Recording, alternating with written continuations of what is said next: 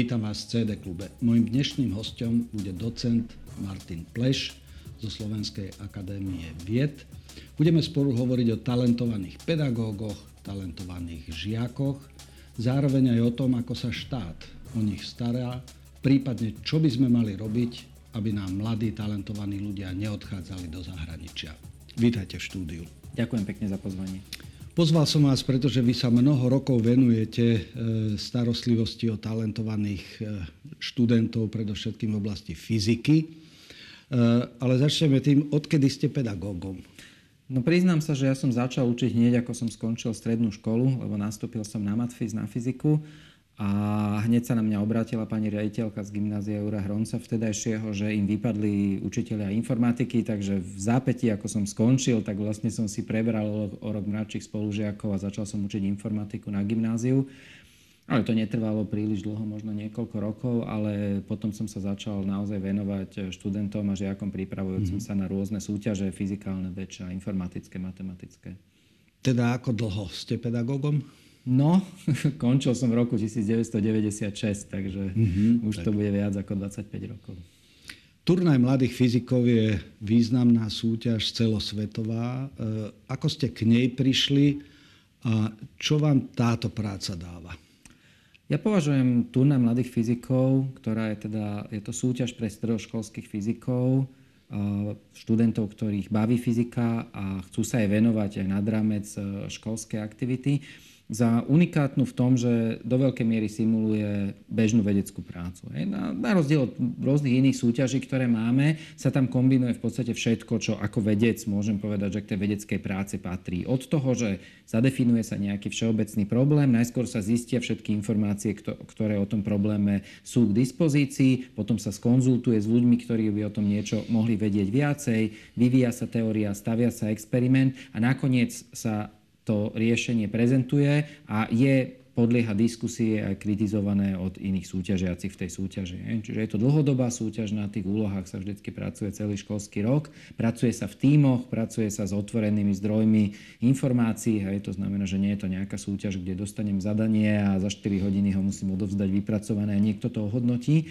No a čo je podstatné, že nakoniec to je hodnotené odbornou, odbornou porotou, s ktorou potom sa zasa dá aj diskutovať a tak ďalej. A to sú veľmi zaujímavé e, diskusie. Ja sám už mnoho rokov pôsobím v tejto porote a do značnej miery ma obohacuje aj to, že si chodím vypočuť tie riešenia tých študentov, lebo často sa dozviem aj, aj niečo nové a pre mňa je to tiež ďalší kus vzdelávania. No ja som začal robiť turnaj mladých fyzikov ešte ako prvák na strednej škole. V podstate prišiel s tým e, vtedajší môj profesor, dnešný mm-hmm. učiteľ na, na matfize na Univerzite Komenského a hneď ako prvák som si zorganizoval svoje prvácké družstvo a bolo to pre nás úžasná skúsenosť, lebo samozrejme nás natrieskali tí starší mm-hmm. spolužiaci, ale, ale bolo to také niečo iné, lebo sme na tom týždne a týždne pracovali a, a jednoducho veľa mi to dalo a v zápäti, ako som už nemohol ďalej súťažiť, tak som to potom začal organizovať, pomáhať na skôr školskému družstvu, potom vlastne slovenskému reprezentačnému družstvu a tak ďalej. A teraz ste v eh, medzinárodnej, eh, na čele nejakej medzinárodnej skupiny, alebo ak, v, okrem Slovenska, v, ako to funguje vo svete a aká je vaša V zásade Turná mladých fyzikov je medzinárodná súťaž. Ona má viac ako 30-ročnú históriu. Vznikla v bývalom sovietskom zväze eh, v Moskve kde teda ako v podstate tie, tie elitné matematicko-fyzikálne školy, stredné školy začali akým spôsobom mhm. medzi sebou súťažiť. Postupne teda sa to rozšírilo do e, iných častí e, Sovietskeho zväzu, potom prizvali ďalšie krajiny socialistického bloku, no v tom čase potom mm-hmm. vlastne padala železná opona, tak postupne sa to rozšírilo. V súčasnosti máme viac ako 40 členských krajín z celého sveta, máme tam Ameriku, Severnú, Južnú, Austráliu, Nový Zéland, množstvo azijských krajín, množstvo európskych krajín, hej, ako bohužiaľ momentálne teda Rusko, Bielorusko e, nie sú našimi e, členmi. No a ja pôsobím v pozície prezidenta súťaže a teda mojou úlohou je nejakým spôsobom to, to organizovať na tej celosvetovej, na tej celosvetovej úrovni, organizovať mm-hmm. samotnú tú súťaž, ale som aktívny aj na Slovensku stále, čiže organizujem úvodné sústredenie, celoštátne kolo, výberové sústredenie a tak Dobre. ďalej. Takže... E, Obaja zároveň máme skúsenosť a spolupracujeme s nadáciou Dionýza Ilkoviča, ktorá sa snaží oceňovať e, učiteľov, podobne ako vy, ktorí sa starajú o talentovaných ľudí z oblasti prírodných vied. Čo vám táto práca dáva? No ja som si to uvedomil možno aj s nejakým odstupom, to znamená nie hneď, keď som skončil strednú školu, že ako pre mňa e, bolo dôležité to, čo mi dali e, takíto ľudia, mm-hmm. ktorých ja som stretol v priebehu uh, svojich štúdií. Od mojej učiteľky fyziky na základnej škole, ktorá doniesla prvé zadania korešpondenčného seminára s tým, že toto nebudete zvládať, ale keby áno, tak príďte za mnou. Až po teda uh, Peťa Demkanina, ktorý ma učil na strednej škole fyziku a kopu špičkových ľudí v rámci matfizu, musím spomenúť profesora Pišuta, ktorý, ktorému vďačím za mnohé. A uvedomil som si, že v podstate toto je niečo, čo by malo byť ocenené, ale niečo, čo ocenené príliš nebýva. Lebo tí študenti, ako nestaráme sa o nich perfektne, ale predsa len nejakým spôsobom umožníme im e, vycestovať, oni získajú tie medaily, získajú tie ocenenia, majú to vo svojich e, životopisoch, mnoho sa naučia, mnoho získajú a využijú to vo svojom ďalšom živote. Ale potom máme tých učiteľov alebo aj nepedagogických pracovníkov, ktorí venujú obrovské množstvo času a energii príprave týchto talentovaných e, detí, práce s nimi a to nejak sa zostáva v tom zabudnutí, akože ich potlapkajú mm-hmm. po ramene, možno dostanú nejakú odmenu na konci školského roka. To, čo mne to naozaj dáva, je, je akási takéto ocenenie zasa potom spätne zo strany tých ľudí. Že ja keď stretám tých pedagógov každý rok, tak tam vidím takú úžasnú vďačnosť za to ocenenie, že niekto si na nich spomenul a že, že niekto proste si to dokázal uvedomiť, že čo, čo oni prinášajú.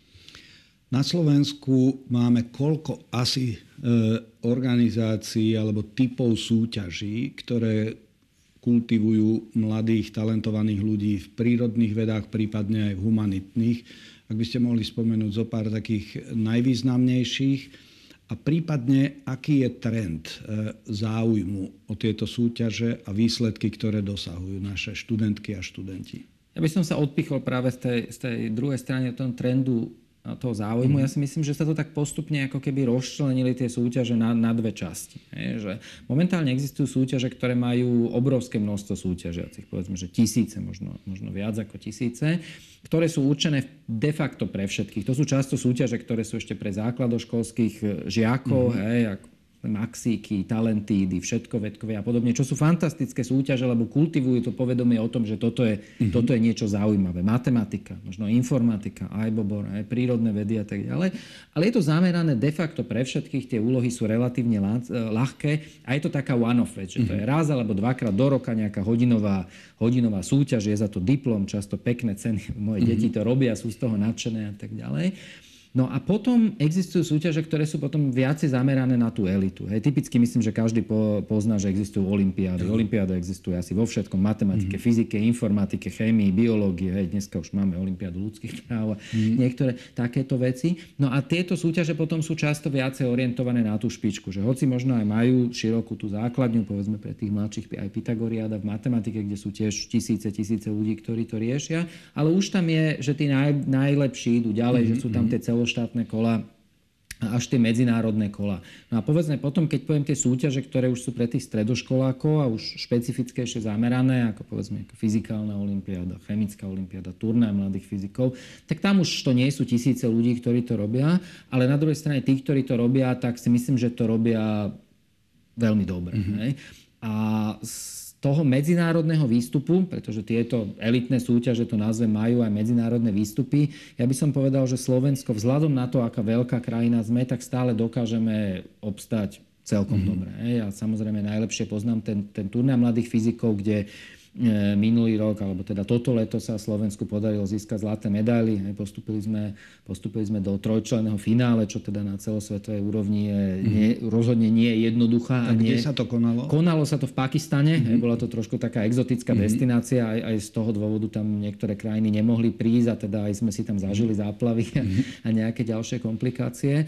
Ale, ale napríklad ja si myslím, že aj toto patrí k životu a že toto trošku aj vytrénuje tých našich detí, že nie všetko, nie všetko beží perfektne, že niekedy sme na strave, na ktorú nie sme zvyknutí, sme, dopravujeme sa dopravou, ktorá nie je úplne, úplne štandardná, je tam, je tam veľký časový posun a keď, keď ukážeme, že aj v tomto dokážeme zabodovať a byť dobrý, tak je to veľmi dobrá, dobrý tréning mm-hmm. do ich ďalšieho života. Všeobecne ako by ste hodnotili za tie 10 ročia, čo v tejto oblasti pôsobíte, starostlivosť štátu a ministerstva školstva ako orgánu štátnej správy, ktorý predovšetkým sa o túto oblasť má starať. Zhoršujeme sa, zlepšujeme sa alebo stagnujeme? No, zhoršujeme sa. Zhoršujeme sa, to je, to je úplne jasné. Druhá vec je, že teda ako prezident eh, turnaja, tak mám celkom dobrý prehľad, ako to funguje v tých rôznych krajinách. Ale musím povedať, že do nejakej miery to zhoršovanie je takouto cestou smerov k západnému svetu. Mm-hmm. Lebo čím viac my sa pozrieme na východ, hej, alebo špeciálne do toho postsocialistického bloku, tým viac je to nejaká zodpovednosť štátu. Hej, že naozaj za ručičky sa to vedie, zorganizujeme, spravíme, zabezpečíme, vyšleme a tak ďalej. Je to neefektívne, nie je to moc dobré, ale je to. No a potom, keď ideme úplne na západ, tak to je vec, ktorá ide typicky úplne mimo štátu, ale za to oni sú schopní získavať sponzorov. Že je tam veľa firiem, ktoré nemajú problém položiť tisíce, 10 tisíce eur a povedať, toto je dobrá vec, my si dáme u vás reklamu na nejaký banner na, uh-huh. na web stránku a, a robte si to. No. Na Slovensku sme tak, padáme trošku tak medzi, hej, že ten štát už z toho tak nejak cúva, že tam on sa síce tvári, že tie veci organizuje, ale financie zostali stagnovať v podstate za posledných 20 rokov, čo je úplne nepredstaviteľná situácia, keď si, keď si zoberieme, kde boli cenové relácie pred 20 rokmi mm-hmm. a mhm. kde sú teraz, že za tie isté peniaze sa to zvyšujúce sa množstvo tých súťaží má, má financovať, to sa proste nedá. No na druhej strane, tým, že ten štát sa aj tvári, že to robí, tak je tam ťažšie dostať tie firmy, že povedať, že poďte nám pomôcť a tak ďalej, keď je to tak, že však to vlastne robí ten štát. No. Tak ja by som povedal, že ten štát by sa nemusel úplne zbavovať zodpovednosti za, za toto a mal by to robiť, a keď to robí, tak by to malo byť potom aj poriadne. V súčasnosti beží debata okolo masového odchodu našich študentov do zahraničia, respektíve tie údaje, ktoré hovoria o proporcii slovenských študentov študujúcich na slovenských vysokých školách versus e, zahraničných vysokých školách, že je mimoriadne nepriaznivá. A premiér Ludový Dodor sa snaží teraz túto tému dvíhať a hovorí o tom, že by štát, že aj načrtne jeho kabinet nejaké predstavy o tom, ako podporiť talent a na druhej strane ako zdržať študentov, aby zostávali u nás. Ako sa pozeráte na túto problematiku? Ja to poviem takto, že keď som začínal, tak e, bolo v celku bežné, že tí úplne najlepší odchádzali von. A vôbec sa im nedivím, lebo to sú ľudia, ktorí bez problémov získavajú štipendia a pozície na najlepších univerzitách na svete, kam sa Slovensko nemá šancu priblížiť. Ale ten druhý sled ten zostával. Hej? To znamená, že my sme vždycky pracovali s vysokoškolskými študentami, ktorí boli naši bývalí, keď už nie reprezentanti, tak ľudia, ktorí sa zúčastňovali celoštátnych kôl výberových sústredení a tak ďalej. Za posledných možno 5, možno aj 10 rokov my to nemáme nikoho. V podstate ktokoľvek, kto robí na, na vyššej úrovni tie súťaže, tak odchádza do zahraničia, minimálne do Českej republiky. A to neuveriteľne poškodzuje aj celé tieto súťaže, lebo takto poviem, to nemá de facto mm-hmm. kto mhm. robiť, lebo, lebo všetci dobrí ľudia sú vonku. My sme v absurdnej situácii, keď vlastne polovica, viac ako polovica tej dospelej časti slovenskej delegácie boli expati, boli ľudia, ktorí študujú v zahraničí a ktorí prichádzali na Slovensko pripravovať tých našich študentov. To je ako super, mm-hmm. je, to, mhm. je to úžasné, že to spravili ale stále je to proste nejakým spôsobom obmedzené, lebo oni sú tu týždeň, tu týždeň, tam zvyšok sa ideme cez mhm. nejaký Zoom a Skype. Takže myslím si, že toto je obrovský problém, ktorý treba urýchlene riešiť, ale zároveň si myslím, že to nemá jednoduché riešenie. Lebo kedysi bolo normálne študovať na Slovensku, v Bratislave, možno v Košiciach, možno v Žiline, v Bystrici, v Nitre, dnes je normálne študovať v zahraničí. Dnes, dnes nikto z tých stredoškolákov, keď sa s nimi bavím, aj s tými, ktorí nie sú ano. špička, vôbec neuvažuje nad tým, že by proste zostali, pokiaľ nemajú nejaké rodinné mhm. dôvody, mm. alebo tak, že by zostali na Slovensku. Ako ten základ je, že buď sa dostanem niekde do Ameriky, do Anglicka, a keď nie, tak pôjdem do Brna alebo do Prahy. Akože proste tie, tie mm. slovenské univerzity sú úplne mimo. Ja si myslím, že tam treba urobiť niekoľko vecí, Jedna vec je, že ten štát musí motivovať tých ľudí, aby tu zostávali a tá druhá vec je, že musí motivovať univerzity, aby chceli tých dobrých ľudí. Lebo ja si myslím, že toto je obrovský problém, že dneska mo- neexistuje žiadna motivácia pre univerzity, aby, aby chceli dobrých študentov. A pokiaľ nemáte dobrých študentov, tak, tak nie je dôvod pre tých iných dobrých študentov, aby tu zostávali. Lebo oni odchádzajú za, za tými ostatnými. Aj? A to, to bude veľmi ťažko preklápať preklapať späť. Takže myslím si, že veľká časť tej iniciatívy by sa mala obrátiť práve smerom na univerzity, aby sme prešli z tej masovosti aj k nejakej kvality, aby som povedal, že radšej menej, ale mm-hmm. dobrých študentov a potom im ponúknuť aj dobrých pedagógov, lebo to, s tým občas máme problém. No a ten druhý problém je, čo sa stane potom, lebo ja si myslím, že nie je až taký veľký problém, keď niekto odíde študovať na Kaltech, mm-hmm. ale otázka je, že ako ho motivujeme, aby sa sem vrátil. A keď sa pozriem iba povedzme na tú vedeckú sféru, tak napriek tomu, že čo všetko sa snažíme robiť a, a do nejakej miery aj robíme, tak stále je to tak, že najistejšiu pozíciu na Slovensku vo vede má ten, ktorý nikdy odtiaľ to pety nevytiahol. Mm. Hráme sa na konkurzy, hráme sa na projekty a tak ďalej, ale, ale realita je taká, že, že tie tendre a konkurzy, ktoré prebiehajú, sú v podstate de facto nastenkové a, a štandardne sa nám na tie pozície hlási vždy iba ten jeden človek, ktorý to má vyhrať a štandardne je to človek ako insider, takže myslím si, že tam by mala byť ako keby veľká snaha dostať tých našich špičkových ľudí zasa späť na Slovensko so všetkým tým know-how, ktoré si získali, lebo, lebo to nás dokáže ohromne posunúť dopredu. Premiér Odor má len pár mesiacov na výkon svojho mandátu, pretože ide o dočasnú vládu. Prvýkrát v dejinách máme úradníckú vládu, ale aj on, minister školstva e, Bútora a ďalší členovia kabinetu e, budú predstavovať nielen svoju predstavu o rozpočte alebo o opatreniach, ktoré by mali sa dotýkať sfér ekonomiky, sociálnych vecí a tak ďalej. A keďže očakávame, že predostria aj tú predstavu o oblasti, o ktorej teraz hovoríme, e, čo si myslíte, že v 100% by tento materiál, ktorý predloží, mal obsahovať? No, respektíve keby neobsahoval, by vás to sklamalo? Ja by som chcel, aby tam bola nejaká podpora toho talentu. Pretože o tom sa veľa hovorí, ale ako si to vždycky tak nejak vyšumí. Hej? Že my máme strašne veľa opatrení a ja ich podporujem. Nechcem mm. vyzerať, že by som ich nepodporoval, ktoré idú smerom inklúzie, podpory ako rôznych sociálne slabších zaustávajúcich komunít a tak ďalej. Ale ja vždycky sa pýtam, že prečo nemôžeme to isté robiť na tú druhú stranu. Mm-hmm. Že keď nikto nepochybuje o tom, že máme nejakého slabšieho žiaka v triede, nebude aj telesne postihnutého alebo, alebo inak zaostávajúceho, je úplne bežná vec, že dostane asistenta, dostane individuálny študijný plán. Prečo toto isté nemôžeme spraviť aj na tú druhú stranu? Že prečo mm-hmm. sa my nedokážeme na tých najlepších, lebo tí budú ťahúňom tej spoločnosti. Mm-hmm. Prečo sa na nich nedokážeme pozrieť rovnakou optikou? A nie len, že ich brzdiť tým, že oni budú ťahať celú tú triedu, ale jednoducho aj im dať tú šancu e, rozletieť sa ďalej. Čiže ja by som strašne chcel, aby tu sa jednoducho tá optika na tých najlepších zmenila a aby, aby sme sa začali na nich pozerať ako na niekoho, tomu nedáme tú zodpovednosť ťahať ten zvýšok, ale komu umožníme výrazne sa, e, výrazne sa hýbať dopredu.